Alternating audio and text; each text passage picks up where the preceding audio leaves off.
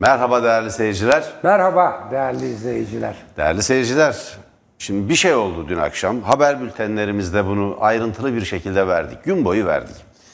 Bir şey, çok net bir e, görüşüm var. Onu sizinle paylaşmak istiyorum. Türkiye'de ne olup bittiğini eğer Tele1'i izlememişseniz anlamanız çok zor.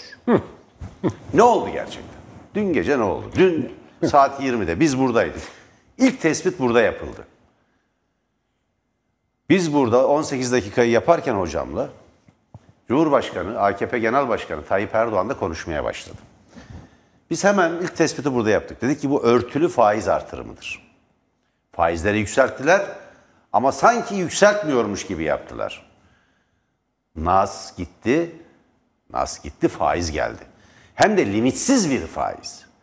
Türk parasını dolara bağladılar. Yani şöyle bir şey yapacaklar. Siz Türk parasını faize yatıracaksınız. Eğer dolardaki artış, kur artışı size verilen faizden fazlaysa o farkı devlet verecek size. Siz vereceksiniz. Yani vatandaş verecek. Hazineden karşılayacaklar. Peki bunun bütçede karşılığı var mı? Yok. Bütçeye koymamışlar. Kanunsuz bir harcama devlet yapamayacağına göre anayasaya ve yasalara aykırı bir karar alıp bunu ilan ettiler. Ve bu arada hocam ben bir e, sosyal medyada Twitter hesabımda e, bir mesaj paylaştım. Bugün başka da bir şey paylaşmadım. Kalsın istedim o akşama kadar. Son bir ayda vatandaşı üç kez soydular. Biraz daha geniş bir perspektifle bakalım. Yine 3 ay diyelim buna, 3,5 ay diyelim. 1 Eylül'de Türkiye'de döviz yani dolar daha doğrusu kaç paraydı? 8 lira 30 kuruş. 3,5 ay sonra bu kaç paraya geldi? 3,5 ay sonra. 17 liraya kadar geldi değil mi hocam? 18'de geçti Evet. bir ara. 18 diye. 18'de Sekiz- geçti. sekiz, Ortalama 18. 17 diyelim. Yani iki katından fazla arttı. 8 Değil mi? 18. Evet. Vatandaş eğer bakın Türkiye Cumhuriyeti vatandaşları öyle do- döviz, döviz bürosu, kur hesabı, çapraz kur, parite filan bilmezler. Bilmeleri de gerekmiyor. Bu çok normal. Yurttaşlarımızın eğer küçük tasarrufları varsa bunların büyük bir bölümü Türk lirası olarak bankadadır. Ne olmuş oldu bu üç ay içinde peki? Ne olduğunu söyleyelim. Vatandaşın parasının yarısını gasp ettiler değil mi hocam? Evet tabii. Gasp ettiler. Vatandaşın parasının yarısı eridi. Yani yoksulun daha yoksul, zenginin daha zengin olduğu adaletsiz bir düzen oluşmaya başladı. Sonra ne oldu? Döviz artmaya başladı. Tayyip Erdoğan durduk yere. AKP Genel Başkanı durduk yere. Yani ortada bir sebep yok. Yani doları kontrol ediyorsunuz, faizi denetliyorsunuz ve milli paranın korunması için elinizdeki tek silah var faiz uygulaması. Merkez Bankası'nın belirleyeceği faizler. Birden işte hüküm var bu konuda. Nas var. Size bize ne oluyor dedi. Sana bana ne oluyor dedi. Tartışacak bir şey yok düşüreceğiz. Gerekçe de ne? Garibanı daha doğrusu halkı, vatandaşı faize ezdirmeyecekmiş. Ne ezdirmesi ya? Bir ay, üç ay içinde üç kere soydunuz. Son bir ay içinde bu vatandaş üç kez soyuldu. Sonra dolara yönlendi. Dolar artmaya başlayınca bir panik başladı ve dolar satın almaya başladılar. Sonra bir açıklama yaptınız. Tekrar konuştunuz. Dolara endeksli bir şey, e, mevduat faizi. Örtülü faiz uyguladınız. Daha önce buna 70'li yıllarda ne deniyordu hocam? DMC. DMC. Dövize e, e, de- dö- dövize endeksli mevduat e, dövize DÇM dövize, Dövize çevrilebilir mevduat sistemi. DÇM DÇM. Dövize çevrilebilir mevduat. Dövize çevrilebilir mevduat. Mevduat, 78'de terk edildi. Şimdi limitsiz bir faiz var. Sonra tekrar düştü. Türk lirasına bir kez daha soyuldu vatandaş. Yani çok net burada tekrar ben e, çok net bir şekilde ya- yazdıklarımı okumak istiyorum. Çok basit çünkü. Yani denklem basit. Her şey basit. Yani ama ortada bir gerçek, acı bir gerçek var. İnsanları, insanları kendi yaşamlarına son vermeye sürükleyebilecek bir tabloyla karşı karşıyayız. Dramatik bir olay anlatacağım hocam. Hemen size vereceğim. Şimdi e, 18 dakikada söyledik diyorum. Yani ne oldu peki? Neyi söyledik biz? Neyi söylemiş olduk?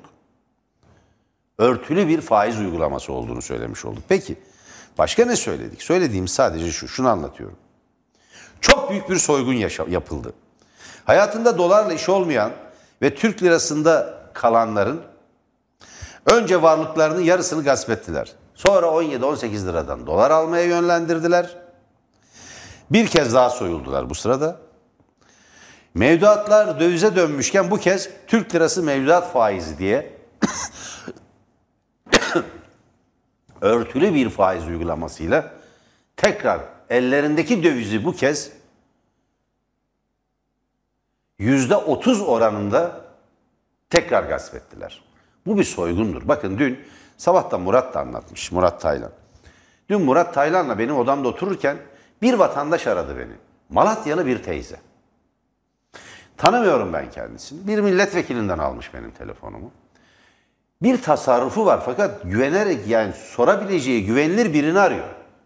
Belli ki ailede de hani e, ne diyelim mutlaka güvendiği insanlar vardır ama biz gazetecileri her şeyi bilen insanlar zannettikleri için hiç de öyle değiliz onu belirteyim. Dedi ki teyze, ya baktım Türkiye'de güvenilebilir bir kişi olarak ben sizi gördüm kusura bakmayın. Bir param var dedi benim bankada. Ev almak için bu parayı biriktirdik. Ev alacaklar. Malatya'dan ev alacaklar hocam. 600 bin lira bir paraları var. Şimdi dolar 18 liraya gelmiş. Ya Katarlılarla anlaşmışlar 22 liraya kadar çıkacak. Korkuyoruz elimizdeki para eriyecek gidecek diye. Acaba dolar mı alsak ne dersiniz diye sonra sonra Türkiye'de beni bulmuş. Malatyalı hanımefendi. Ya ben ilk önce güven için çok teşekkür ettim. Sağ olsun. Ama dedim doğru değil. Siz kalın, durun. Ne olduğu belli değil çünkü. Ortada bir dolap dönüyor. Vatandaşa kurulan bir kumpas var ortada. Vatandaşa kumpas koyup soydular değerli seyirciler. Yaptıkları bu.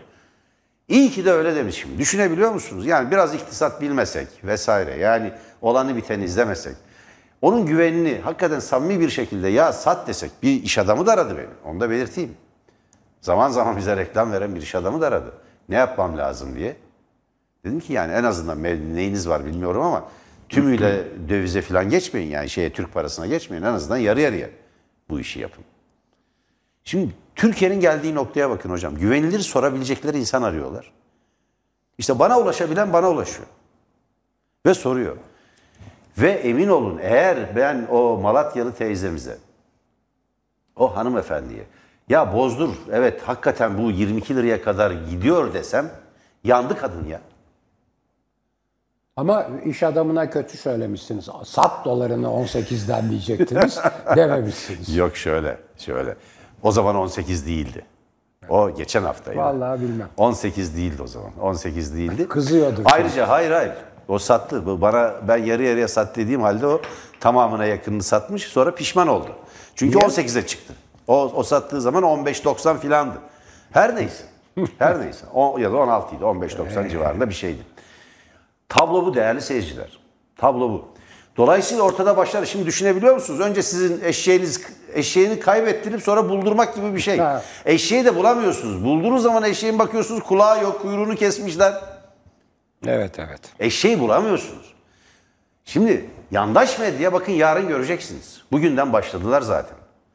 Zafer. Yani eee, sarayın propaganda başkanı, propaganda bakanı da hemen tweet atmış. Gördünüz mü reis ne yaptı diye.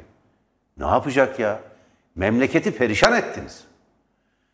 Bir dövizin, dövizin, bir yabancı paranın hızlı çıkışı gibi hızlı düşüşü de istikrarsızlığa işaret eder. Bunun başka bir anlamı yok. Sistemi kısacası söyleyelim hocam hemen bitirelim. Durum şu, 1 milyon liranız var. Dövize endeksli bir biçimde bankaya yatırdınız. Yarın bir gün döviz geldi 30 liraya ulaştı. Siz de %15 faizle bugünkü 15 lira 13 lira diyelim. Aradaki farkı devlet verecek değil mi? Hazine verecek, siz vereceksiniz. Yani e, bugün Kemal Kılıçdaroğlu'nun söylediği çok doğru. Dolar sahiplerini, dolar zenginlerini garibana fonlattıran bir sistem kuruyorlar. Bunun adına başarı diyecekler. Sakın bunu yemeyin. Büyük bir tezgah var. Suni bir şey, bir rahatlama yaratıp Türkiye'de bir seçime gidip yani yeniden bir seçimi alabilir miyiz hesabı yapılıyor. Başka hiçbir şey değil. Buyurun hocam benim bu konuda söyleyeceklerim kadar. Evet. evet. Ee, şimdi değerli izleyiciler, e, hesap gayet açık. E, ben bunu burada defalarca anlattım. Hem sistemi anlattım hem de hesap yaptım. Mesela şimdi bu son işte bir ay içerisindeki e, olaylarda. Ha önce şey söyleyeyim, size bir başlık söyleyeyim. Soygun vurguna döndü. Vurgun, tabii, tabii, vurgun. Ekonomik soygun, ekonomik vurguna döndü.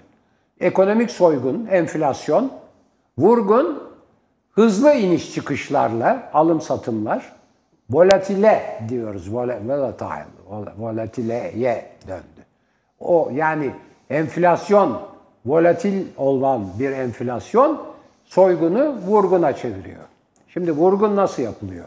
Bunu ilk burada hatta e, yanlış yaptık, doğru yaptık 12 lira, hayır 12,5 lira e, filan 8 liradan oraya çıktı, buraya çıktı diye hakikaten doğru bir 0 e, li- e, 0,5 lira yani 50 kuruş bir hesap hatası yapmışım. Onu tekrardan düzelttik filan. Daha ilk bu 8,5 lira ile 12 lira arasında oldu. Yani dolar 8,5 liradan efendim 13 liraya çıktı. Ondan sonra 12 liraya indi. O arada o 13 liradan dolarını e, satan e, ve sonra 12 liraya düşünce geri alanların ne kadar kar ettiğini anladık. Daha kolay bir hesabımız var. 18 lira ile 12 lira arasında çok kolay bunu bulmak. 100 bin dolarınız var. 100 bin dolar. 100 bin dolarınız var. 100 bin doları 18 liradan satıyorsunuz 1 milyon 800 bin lira. Türk lirasına çevirdiniz. Tabii bunu yapmak için doların orada duraklayacağını bilmeniz lazım. Yani millet habire orada dolar satın alırken siz doları satıyorsunuz. Millet niye dolar satın alıyor? Çünkü ilan ettiniz ki bunu devam ettireceksiniz. Dediniz ki burada nas var. Bu nasa göre ben gene faiz indireceğim. Yani gene dolar fırlayacak dediniz pazar günü. Bunu duyan herkes pazartesi günü dolar alıyor 18 liradan. Çok pahalı ama 20-22 olacak diye herkes alıyor. Ama siz biliyorsunuz ki öyle bir şey yapacaksınız ki o 18 liralık doları küt diye indireceksiniz. Derhal elinizdeki dolarları satarsınız 100 bin dolarcık bir şey değil. 12'ye 12 liraya indiği zaman ki ne zaman oluyor? Gece açıklıyorsunuz saat e, 8 dolayında akşam gece 20 dolayında e, daha doğrusu akşam 4, 5, 6, 7 dolayında dolar 18 lira. Birdenbire siz bir saat içinde 8 ile 8 ile 8 15 arası açıklama yapıyorsunuz. Dolar küt diye düşüyor. Gece gece yarısı 13,5 liraya düşüyor. Biraz daha bekliyorsunuz. Sabah sabahleyin 12 liraya düşüyor. 1 milyon 800 bin lira yani sattığınız Türk lirasına 18 liradan sattığınız doları 1 milyon 800 bin liranız var. Derhal 12 liradan dolarları geri alıyorsunuz. 150 bin dolarınız oluyor. Yani akşam 8 sabah 9 hadi 13 saat diyelim. 13 saat içinde dolar bazında Türk lirası falan değil dolar bazında %50 kar ediyorsunuz. Şimdi ben gayet mütevazı bir yüzlük, yüz, yüzdelikler iyi anlaşılsın diye bölün 1 milyon 800 bin 12'ye 150 çıkıyor. Neyle girdiniz? 100 bin dolarla girdiniz. Sattınız 18'den. Gayet açık hesap. Bunu herkes ilkokul talebesi bile anlar. Doların fiyatı 18 lira. 100 bin doları satıyorsunuz. 18 çarpı 100 bin eşittir 1 milyon 800 bin. Sonra bunu doları 12'den alıyorsunuz. Yani 1 milyon 800 bin liraya 12 liradan dolar alıyorsunuz. Ne yaparsınız? 1 milyon 800 bini 12'ye bölersiniz. Bölünce 150 bin çıkıyor. Gayet açık. 13 saatte. 8'den 9'a akşam 20'den sabah 9'a böyle bir şey, böyle bir e, olay. Şimdi bu işte bu vurgun bu. Yani bu vurgun dolar 8 lirayken başladı. 8, 13, 12, 12'den bilmem kaç oradan aşağı tekrar vurgulayalım. Bu mehter yürüyüşü usulü, volatil, değişken, oynak, oynak demek. Oynak, oynak devalüasyon. Oynuyor. Böyle bir çıkıyor 18, bir iniyor 12 filan. Ne kadar hızlı çıkıp ne kadar çok inerse oynaklık o kadar büyük, o kadar fazla kar getiriyor. Şimdi bu, bu yani tekrar edelim. Doların fiyatı Türk lirasının değer kaybından dolayı artıyor. Bu bir enflasyonist baskı yapıyor. Fiyatlar ona göre artıyor. Onun sebebi de şu. Türkiye'deki bütün üretimi bitirmişsiniz. İthalata dayamışsınız her şeyi. Otomobil üretiminin mesela yüzde sekseni ithal. Ben bir yüzde 75 demiştim de en büyük otomobil üreticilerinden biri yok hocam nerede keşke yüzde 80 80'in üstü 80-83 arası diye beni düzeltmişti filan. Hani çok övünüyoruz ya otomobilde imal ediyoruz, satıyoruz filan. Onun yüzde 80'i dışarıdan ithal parçalar filan. Neyse. Yani tüket üretimi sıfırlamışsınız. Her şeyi ithalata bağlamışsınız ve doların fiyatıyla fiyatını yükseltecek biçimde faizi indiriyorsunuz ve faizi indirdiğiniz sırada veya o dönemde bir konuşma yapıyorsunuz. Buna devam edeceğim diyorsunuz. Bu arada faizi indiren kurum bu çok felaket bir şey. Bu tarihe geçti. Türkiye Merkez Bankası bundan sonra da diyor bakacağız ve bu politikayı devam ettireceğiz mealinde bir bildiri yayınlıyor. En son düşüşten sonra 15'ten 14'e düşürdüğünde faizi bir de bildiri yayınladı. Bundan sonra da bu politika devam edecek dedi. Bakacağız dedi. Yani bundan devam ediyor. Felaket. Herkes o zaman ne kadar çıkarsa çıksın daha çok çıkacak diye habire dolar alıyor ve siz küt diye bir gece saat 20'de e, bir takım tedbirler açıklıyorsunuz ve sabaha 13 saat sonra dolar 12'ye düşüyor. Ve işte 100 bin dolarla 50 e, bin dolar. 1 milyon dolarla olsa 500 bin dolar. 1 milyar dolarla oynadığınızı düşünün. Öyle var, o, o parası olanlar var. 1 milyar dolarla bunu oynadığınızı düşünün. 500 milyon Amerikan doları 13 saatte karınız var. Bunun adı soygun moygun değil, bunun adı vurgun. Böyle bir yapı. Şimdi bu yapının temelinde tekrar edelim, sadece enflasyon ve fiyat artışı yok. Bu yapının temelinde oynaklık var, oynaklık. Volatilite var, oynaklık. Oynak olduğu için iki adım ileri sat, bir adım geri al. İki adım ileri sat, bir adım geri al. Ama yanlış oynadığınız zaman bu oynaklıkta iflas ediyorsunuz. Şimdi bakın, hemen toparlayıp size veriyorum. Borsacılar bunu çok iyi bilir. Küçük tasarruflarını borsada kaybedenler aracılara lanet okuyanlar ve o lanet okunan aracılar bunu çok iyi bilir. Öğrendiler. Borsada olaylar şöyle olur. Bu bütün dünyada bu böyle. Borsanın hakim hisse senetleri, hakim oyuncular, o hisse senetleri üzerinde oyun oynayan büyük para sahipleri. Sadece hisse senetleri değil. Onlar çok bazen oynamıyorlar, bazen oynuyorlar. Onların oylaması ayrıca içeriden bilgi milgi falan diye biraz böyle şaibeli bir şeydir. Genellikle borsada büyük paralarla oyun oynayanlar, büyük borsacı şeyler, e, yatırımcılar, borsada yatırım yapanlar belli hisseleri bir biçimde yükseltirler, yükseltirler, yükseltirler hisse senetlerini belli biçimde. Herkes oraya yatırım yapar. Ondan sonra bir düşürürler. Hop! Eğer siz onları almışsanız zarar edersiniz, paralarınız gider. Bu arada gelirler o hisseleri toplarlar. Ondan sonra tekrar yükseltince sizin paralar hop onun cebine gider.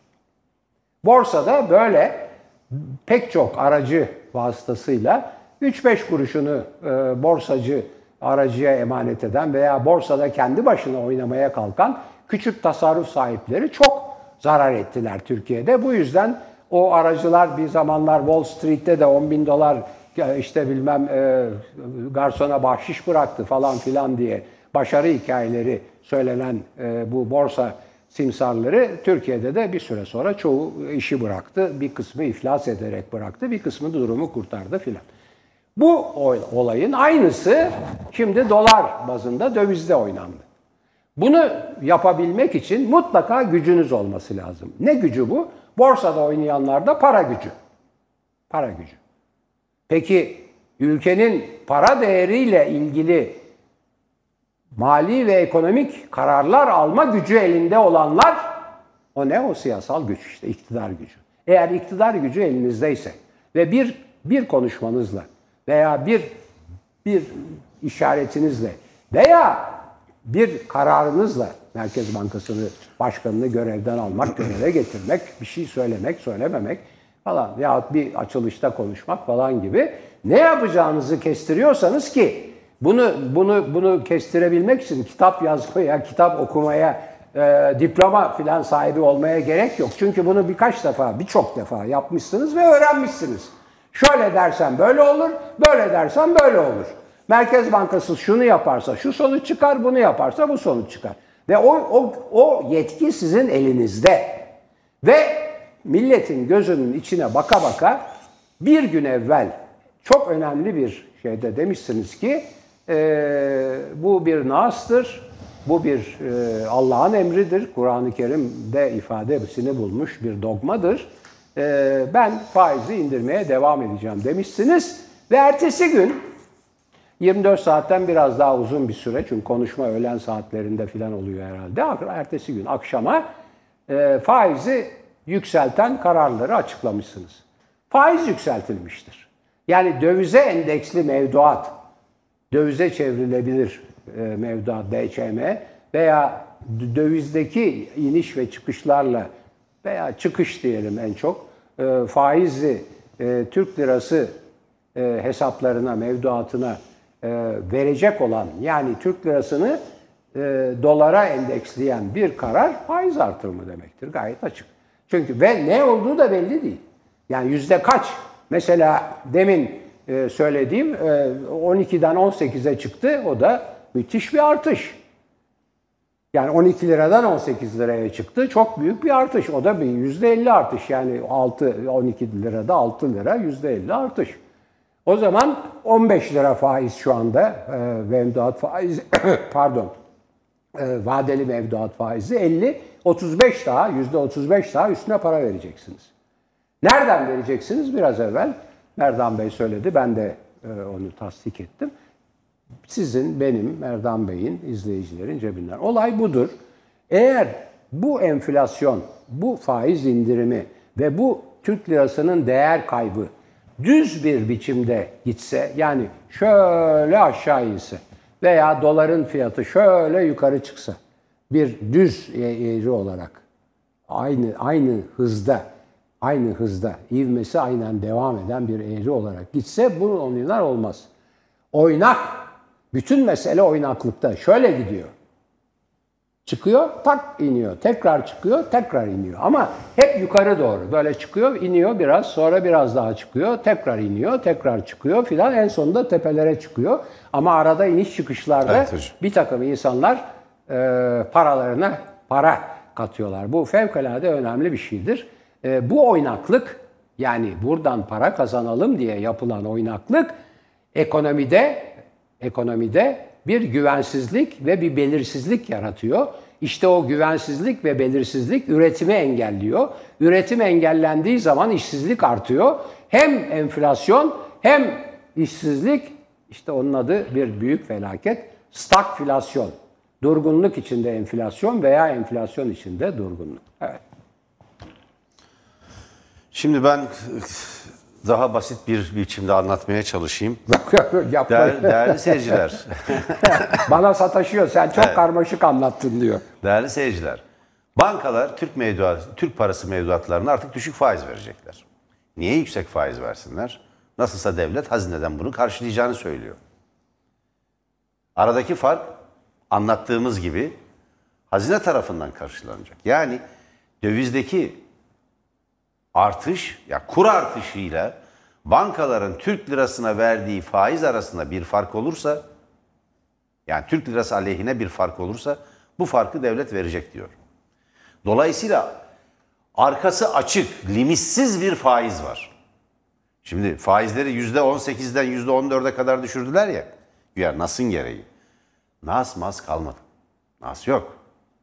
Nas uçtu limitsiz bir faiz uygulaması. Limitsiz bir, bakın yani ee, işte vatandaşı faize ezdirmeme esprisi var ya tam tersine. Dolar mevduatı olanların kazanacağı, dolar stokları olanların kazanacağı parasını dolarda veya euroda veya yabancı paralarda değerli kıymetli yabancı paralar bunu bırakın. Bulgar levasında olanların bile kazanacağı bir sistem kurdular. Peki bu parayı nereden karşılayacaklar? İki yoldan karşılayabilirler. Bir, vatandaştan alırlar. Bunun yolu vergidir. Vergi keserler. İki, para basarlar. Her iki halde de, her iki halde de üç haneli enflasyon demektir. Şimdi bugün biz ana haber bültenimizde bir haber daha hazırladık. 70'li yıllarda bu tartışma nasıl oldu? Demirel ve Özal'ın felaket dediği bir şey bu. Aslında e, 1974'te Ecevit döneminde bu e, dovize, dövize çevrilebilir mevduat uygulanıyor ama onun gerekçesi farklı. Esas olarak döviz kaynağı yani ihracattan çok Almanya'da çalışan Türk işçileri, Avrupa'da çalışan Türk işçileri. Yani Almancıların parası Türk parasına çevrilebilir bir sistem içinde şey, ekonomiye kazandırılıyor. Bunun daha sonra devam etme e, ihtimaline karşı Özal bu bir felaket olur diyor. Demirel zaten eleştiriyor. Kendisinden sesli bir biçimde verdik. Ana haber bülteninde verdik.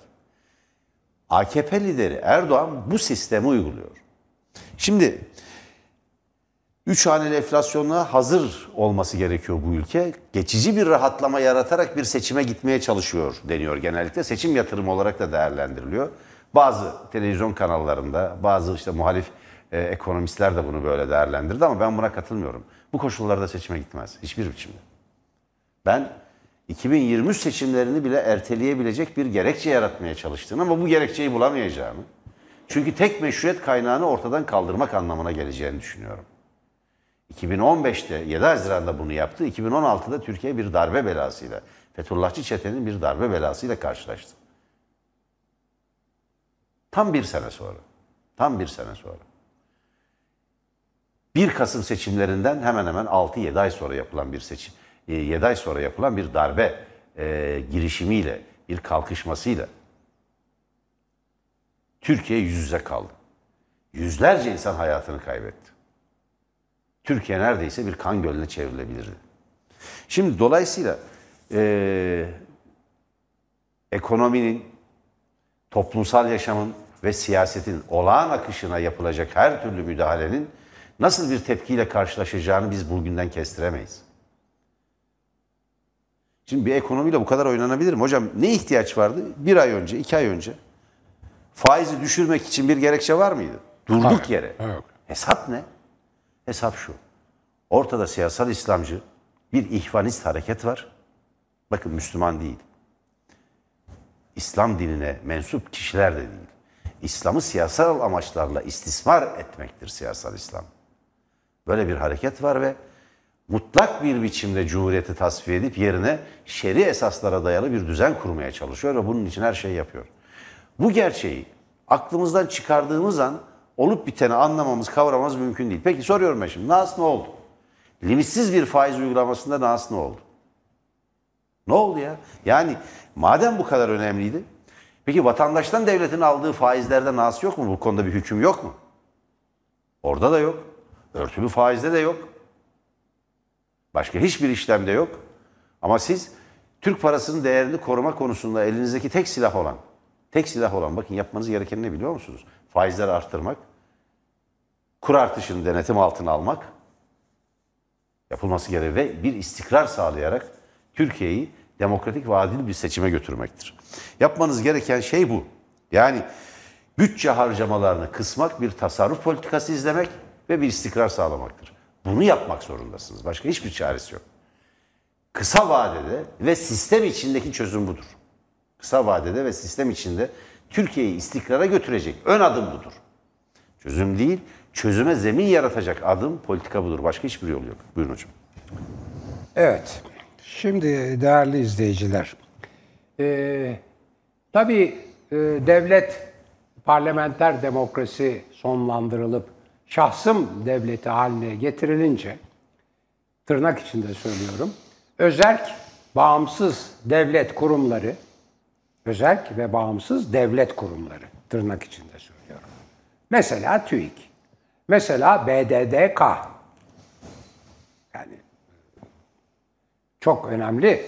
BDDK Türkiye'nin en önemli kurumu. Bankacılık ve işte şey denetleme kurumu filan müthiş bir yetkili, etkili. E, bunu şey zamanında çok etkili kullandılar.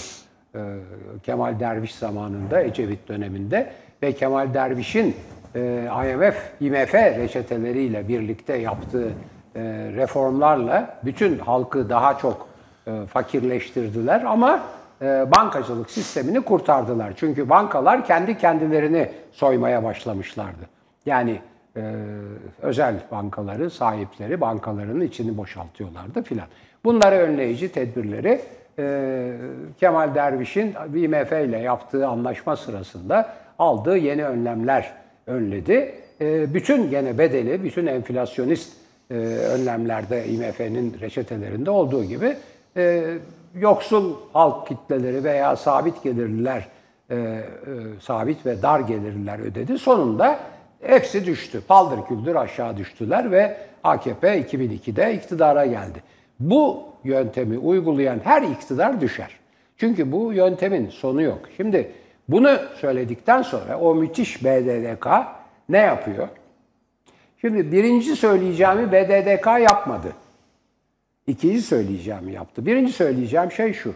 İktidar şu veya bu biçimde Merkez Bankası'na baskı yapıp emir verip e, faizi 100 baz puan veya 1 puan işte 15'ten 14'e indirirken e, veya bir konuşmayla e, bu faiz indirimine devam edeceğini söylerken dolar yükseliyor.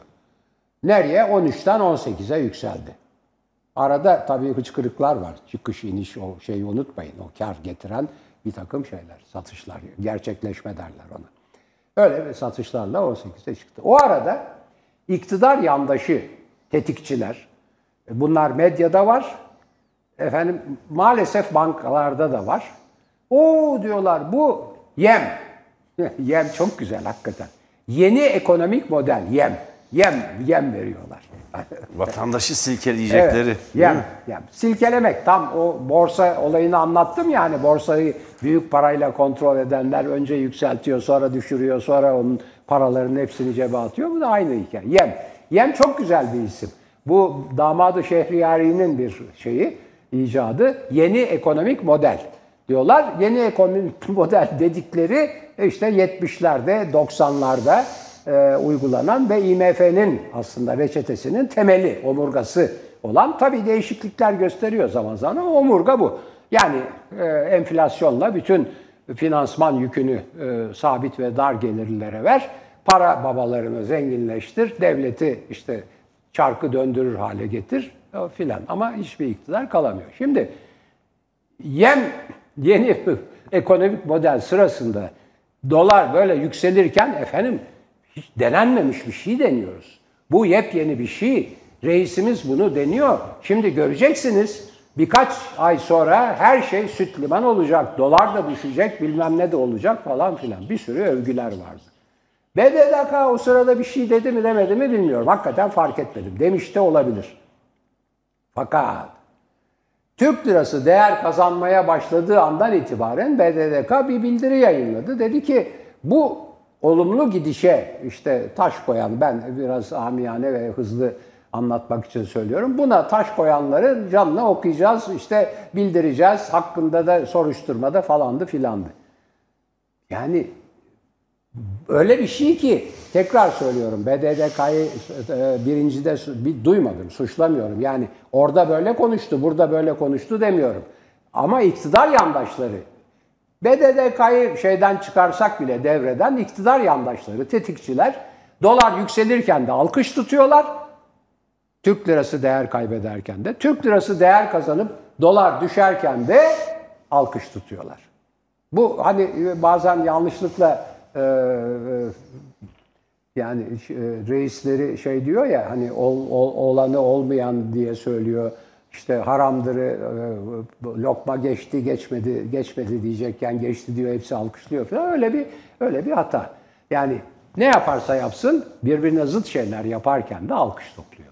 Nas olayı da öyle. Hani Nas e, faizi indirin diyordu ki o da tam doğru değil. O ribayı söylüyor çünkü aşırı faizden. Nas odur. Nas riba aşırı faize karşıdır. Hazreti Peygamber de öyledir. Kur'an-ı Kerim'de de öyle yazar. Okusunlar, öğrensinler. E, o da doğru değil ama ben ona karşıyım. Nas orada dediği faizi kendisi karar verip yükseltti. Yani o bir şey örtü o yani e, dolara endeksliymiş de şuymuş buymuş. Ya açıkça oradaki Türk lirası mevduatına fazla faiz vereceğim diyor. Bundan daha açık bir şey olamaz. Şimdi bunu söyledikten sonra bir küçük e, meseleyi de e, hatırlatalım. Bu finansmanı yani dövize çevrilebilir mevduat DCM'nin finansmanını siz ben o filan yapacağız dedik. Tamam. Peki bunu e, fiilen nasıl yapacak? Para basacak. Çünkü içeriden de borç alamıyor artık, dışarıdan da borç alamıyor. İç borcu arttırmak için, iç borç, iç tasarrufu daha doğrusu arttırmak için işte o e, bireysel tasarruf hesaplarında, bireysel sigorta hesaplarında bir 5 puan daha 25'ten 30'a çıkardı devlet payını filan. Nereden bulacak parayı? Para basacak. Sadece yani faizlerin inmesinden dolayı doların yükselmesi sonucunda gelen bir fiyat artışı değil. Paranın karşılıksız basılmasından dolayı da enflasyon bir baskı altına girecek yükselmek için. Bir de işin bu tarafı var. Onu da söyleyelim. Ee, herkes şimdi şunu söylüyor. Doğru. Ben de soruyorum.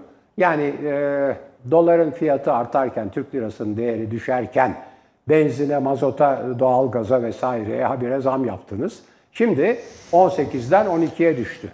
%50. İnecek mi fiyatlar? Ne olacak bu? Soruyorum. Ne yapacaklarını bilmediğim için ne olacağını Düşüş, söyleyemiyorum. düşüş %33 civarında oluyor hocam. 18'den 12'ye düştüğü için. Evet, evet. Evet, işte 6 puan. O 18'e göre bakarsanız öyle, 12'ye göre bakarsanız %50. Çıkışta evet %50 de düşüşte 33. O birinde 6'yı 6 puanı 18'e oranlıyorsun, birinde 12. Evet. Yani e, ben kestiremiyorum. Çünkü hiçbir bilim, hiçbir akıl, hiçbir mantık bu yapılanlara bir anlam veremiyor. Bundan sonra ne yapacaklarını hiç kestiremediğim için bir kestirimim yok. E, Benim tavsiyem çok yani heyecanlanmadan ve çok aşırı tedbirler almadan şöyle bir sakince durmak. Bir küçük bir sürede olsa bir, bir süre durmak. Çünkü bunun sonunda genellikle geniş kitlelerin büyük kazıklar yediği e, bir tarihsel ve ekonomik gerçek. Evet o kazığı yediler çünkü hocam iktidar vatandaşa kumpas kurdu. Bu bir kumpas. Dolara endeksli kumpas. Faize endeksli kumpas. Kumpas kurulunca nas gitti. Yani böyle Kur'an hükmü hemen çok rahatlıkla askıya alınabildi. Bugün Ali Babacan söylüyor. Bu yüzyıllardır var bu nas. Yani bugün mü aklınıza geldi, bugün mü uyguluyorsunuz? Ayrıca tam da o Kur'an-ı Kerim yorumunun da doğru olmadığını, farklı yorumların olduğunu da hatırlatan bir yaklaşım sergiliyor. Onun ötesinde ortada anayasal bir suç var. Biz bunu dün söyledik. Bu ülke dini hükümlere göre değil, anayasaya göre. Tabii tabii. Pozitif hukuka göre yönetiliyor. Eğer öyleyse sizin Taliban Cumhuriyeti'nden, Taliban devletinden bir farkınız kalmaz. Onlar da aynı şeyi söylediler. Demokrasi falan yok dediler. Şeriat var. Evet evet açıkça Burada söylüyorum. hüküm var dediler. Demokrasi Allah'ın iradesine, hakimiyetine şirk koşmaktır. Ortaklıktır dediler. E Bu en büyük günahtır. Dolayısıyla biz öyle demokratik falan bir rejim kurmayacağız. Bildiğim bir diktatörlük, bir şeriat rejimi kuracağız dediler. E yani siz inanç merkezli bilgi anlayışını esas alıp ve dini hükümlere göre yönettiğinizi ilan ederseniz çünkü Sayın Erdoğan diyor ki ben Müslümanım benden başka bir şey beklemeyin. Bir de bunu söylüyorsunuz. Ve sadece adına faiz dememek için arkası açık, sonsuz bir, limitsiz bir faiz uyguluyorsunuz. Üstelik dolar mevduat olanları, yüksek dolar mevduat olanları destekleyecek, onları güçlendirecek bir sistem kuruyorsunuz. Bu doğru değil. Bu reva da değil. Yani e, şimdi bugün Erdoğan e, yaptığı konuşmada, yaptığı konuşmada iki şey, e, iki noktaya işaret etti. Dikkat çekici bir biçimde. Türkiye Odalar ve Borsalar Birliği Başkanı Rıfat Hisarcıklıoğlu'na ve TÜSİAD'a yeniden bindirdi. Yüklendi. Şimdi e, Türkiye Odalar ve Borsalar Birliği Başkanı'nın adını vermeden safını şaşıranlar, safını değiştirenler diye nitelendirdi. İşte bu AKP iktidarının kitle tabanının zayıfladığını, sınıfsal tabanının sarsıldığını ve esas olarak orta ve küçük işletmecilerin ağırlıkta bulunduğu TOB'un Türkiye Odalar ve Borsalar Birliği üyelerinin iktidardan koptuğunu gösteren bir itiraftır. Bazılarının safını şaşırdığını, safını değiştirdiğini Hisarcıklıoğlu'nun bir sözünü de kullanarak adını vermeden ama atıf yaparak onun sözüne atıf yaparak ilan etti. Bunun çok önemli bir gelişme olduğunu düşünüyorum. TÜSİAD ve ardından Türkiye Odalar ve Borsalar Birliği'nin iktidara karşı e, eleştirel bir tutum takınması, alması ve arasına mesafe koyması ve giderek muhalif bir e, pozisyon takınmasının tek bir anlamı var. Büyük sermayede, orta ve küçük işletmede, e, ölçekli sermayede iktidarla bağlarını koparıyor. İktidar tıpkı amblemindeki ampul gibi altı boş ve asılı durumdadır. Tarihin en güçsüz ve iktidara, iktidarı kaybetmeye en yakın noktada duruyor iktidar. Bu nedenle muhalefet partileri, Millet İttifakı, Millet İttifakı'nın dinamosu olan, öncü gücü olan Cumhuriyet Halk Partisi ve Türkiye'deki bütün muhalefet güçleri kısa bir sürede bir iktidar programı oluşturmalıdır. İktidara geldiklerinde neyi, nasıl yapacaklarını açıklamalıdırlar. Bugün Sayın Kılıçdaroğlu 7 madde halinde açıkladı. Tele1.com.tr'de bu 7 maddenin tamamı var. Konuşmasına bakarsanız 7 madde halinde haberlerde de belirttik. Bütün haberlerde verdik aşağı yukarı. 7 madde halinde bir program ilan etti. Bu 7 maddeyi geliştirip, olgunlaştırıp Türkiye'nin önüne bir seçenek olarak koymak lazım. Muhalefetin bir seçeneği. Herkes önerilerini getirmelidir. Türkiye İşçi Partisi de, Demokrat Parti'de, İyi Parti'de ortak bir öneri. Bakın arkadaşlar getirdiler. Şimdi ne diyor? Önce güveni sağlayacak arkadaşlar tam ekranda verebilirsiniz biz bunu okurken. Önce güveni sağlayacak adımlar atılacak. Sorunu yaşayan sosyal taraflarla bir araya gelinecek. Anayasal kurum ve ekonomik ve sosyal konsey hemen toplanacak. Düzenleyici ve denetleyici iki, düzenleyici ve denetleyici kurumların yönetimine yönetimine li, liyakatlı kişiler atanacak. İş ehline teslim edilecek. Ekonomi politikalarında akıl, mantık ve bilim öncelenecek. Cumhurbaş 3 Cumhurbaşkanı tarafından kurulan Fiyat İstikrar Komitesi feshedilecek, fiyat istikrarını bağımsızlığı güçlendirilecek Merkez Bankası sağlayacak. 4. Devlette israfı önlemek üzere bir genelge yayınlanacak, israfa yol açan bütün uygulamalara son verilecek. 5. Devlet yönetiminde başka, başta kamu ihaleleri olmak üzere her alanda şeffaflık esas olacak, halkın denetiminin önü açılacak. Türkiye Büyük Millet Meclisi Başkanı Sayıştay raporlarına müdahale edilmemesi için her türlü önlemi alacak. Döviz garantili ihaleler hakkaniyetli bir anlayışla Türk lirasına çevrilecek ve ayrıntıları kamuoyuna açıklanacak. 7. Cumhurbaşkanlığı kararnamesiyle ivedilikle bir stratejik planlama teşkilatı kurulacak. Tam ekran verebilirsiniz arkadaşlar. Şeyle Dijivo ile verdiniz mi? Tamam. Şimdi burada devlet planlama teşkilatını fesheden, kaldıran bir parti var iktidarda. Ya bir insan, bir aile, bir şirket, bir dernek, bir parti geleceğe dönük plan yapmaz mı? Yapar. Sabah kalkarsınız şu saatte işe gideceksinizdir. Şu saatte birisiyle görüşeceksinizdir. Müşteriniz gelecektir. Veyahut bir e, işçisiniz, fabrikaya gideceksiniz. Mesainiz başlayacaktır. Paydos saatiniz vardır. Çıkışta arkadaşlarınızla buluşacaksınızdır. Alışveriş yapacaksınızdır. Eve işte ne diyelim ayçiçek yağı alacaksınız.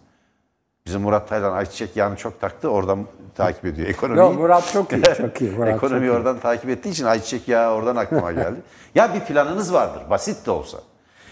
Dünyada geleceğini planlamayan ülkelerden biri belki yeganesi yani Y20 ülkelerini sayarsak eğer esas alırsak Türkiye 21. sırada mı olsun?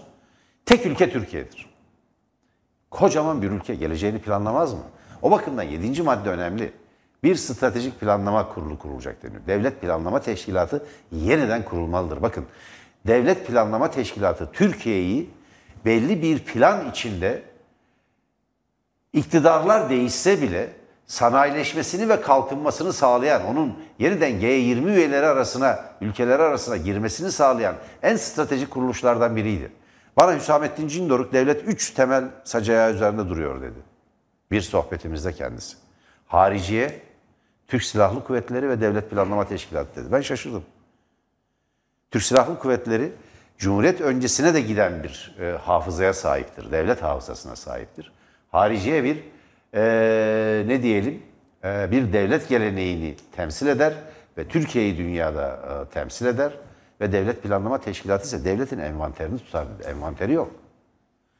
Ekonominin yağmalanması için öyle bir ortam hazırladılar ki hiçbir kayıt kuyut, planlama, gelecek tasarımı falan yok. O bakımdan e, Kılıçdaroğlu'nun bu yedi maddesine e, dikkat çekmek isterim. Bunlar geliştirilmeli ve muhalefetin, sendikaların, e, emekçilerin katılımıyla bu bir programa dönüştürülmelidir. Onların temsilcilerinin, örgütlerinin katılımıyla, kitle örgütlerinin, meslek kuruluşlarının katılımıyla bu bir e, iktidar programına dönüşmeli ve topluma sunulmalıdır. Buyurun hocam. Evet, e, çok haklısınız tabii. Ben değerli izleyicilerim için yeterince konuştum. Hatta fazla bile konuştum. E, çok özet bir şey söyleyeceğim. Kılıçdaroğlu son zamanlarda gayet sert ve gayet keskin çıkışlar yapıyor. Birçok olayı madde madde anlatıyor. Ekonomik ekonomiyi kurtarma modeli öyle, e, kalkınma modeli öyle, siyaset yapma ortaklarıyla yani e, katılımcı öbür partilerle, müttefik partilerle siyaset yapma modeli öyle. Ben iki e, mesajının altını çizmek istiyorum. Bunlardan birincisi hesap soracağım mesajı. Bu çok önemli ve e, bunun bir siyasi tabanı var. Siyaseten bir karşılık görüyor o. Çünkü herkes illallah dedi. Yani e, anayasaya karşı, yasalara karşı karar alanları ve o kararları uygulayanları dan hesap soracağım diyor. Tabii yasalar çerçevesinde. Bu arada tabii bu e, dövize bağlı yapılan anlaşmaları da e, bir e, adalet çerçevesinde, bir adaletli kararlar çerçevesinde e, Türk lirasına çevireceğim diyor filan. Bu çok önemli. Birinci mesaj hesap soracağım mesajı. Yasalar ve anayasa çerçevesinde tabii. Öyle KHK'larla adam atarak falan değil. İkinci mesajı bunu parti ayrımı gözetmeden bize oy versin vermesin herkesi kucaklayarak yapacağım diyor. Yani mesele siyasal ve ideolojik değil, mesele e, anayasal ve yasal karar almış olmak. Bu ikisini vurguluyor ve, ve gayet sert mesajlar veriyor. Ben bu açıdan bunu çok önemsiyorum. Bu şeyde yedinci madde hala orada mı? Yok kaldırdılar herhalde. Yedinci madde çok önemli. Bir cumhurbaşkanlığı kararnamesiyle diyor. Yani bugün e, Cumhurbaşkanlığının kurduğu şahsım devletinin düzeltilmesinde bazı kararları aynı yetkiye dayanarak yapacağım diyor. Bir Cumhurbaşkanlığı kararnamesiyle Devlet Planlama Teşkilatı'nı yeniden kuracağız diyor. Fevkalade önemli. Evet hocam. Evet. Değerli seyirciler, e, bizden hemen sonra Tuğba Emre'nin Mercek programı var. Mercek programını kaçırmayın. Çünkü bütün bu konuları enine boyuna ve daha derinliğine ele alacaklar ve tartışacaklar. Konukları çok önemli. Gazeteci arkadaşımız, ekonomi gazetecisi, programcısı, e, Tele1'e de sık sık çıkan e, ekonomi yorumcularından Selçuk Geçer. Yine e, Bir Gün Gazetesi'nin yazarları, yazı, yazarlarından ve yazı müdürlerinden Berkant Gültekin siyasal sonuçlarını da değerlendirecek. Doktor Ruşen Gültekin, hukukçu, ne olup ne bittiğine, bunun hukuki sonuçlarına, anayasal bir dayanağının bulunup bulunmadığına bakacak. Mehmet Ali Güller, gazeteci, yazar arkadaşımız, Cumhuriyet Gazetesi yazarı, dış politika yorumcusu. Uğur Poyraz, İyi Parti Genel Sekreteri ve Serkan Özcan, Gelecek Partisi sözcüsü. Bugün Tuğba Emlek'le birlikte Türkiye'nin nereye gittiğini konuşacaklar. Tam saat 21'de Tele1'den ayrılmayın. Hoşçakalın. Hoşçakalın değerli izleyiciler. bu, bu arada paralarınıza, haysiyetinize ve sağlığınıza sahip çıkın. Böyle panik içinde bir şeyler yapmayın sakın.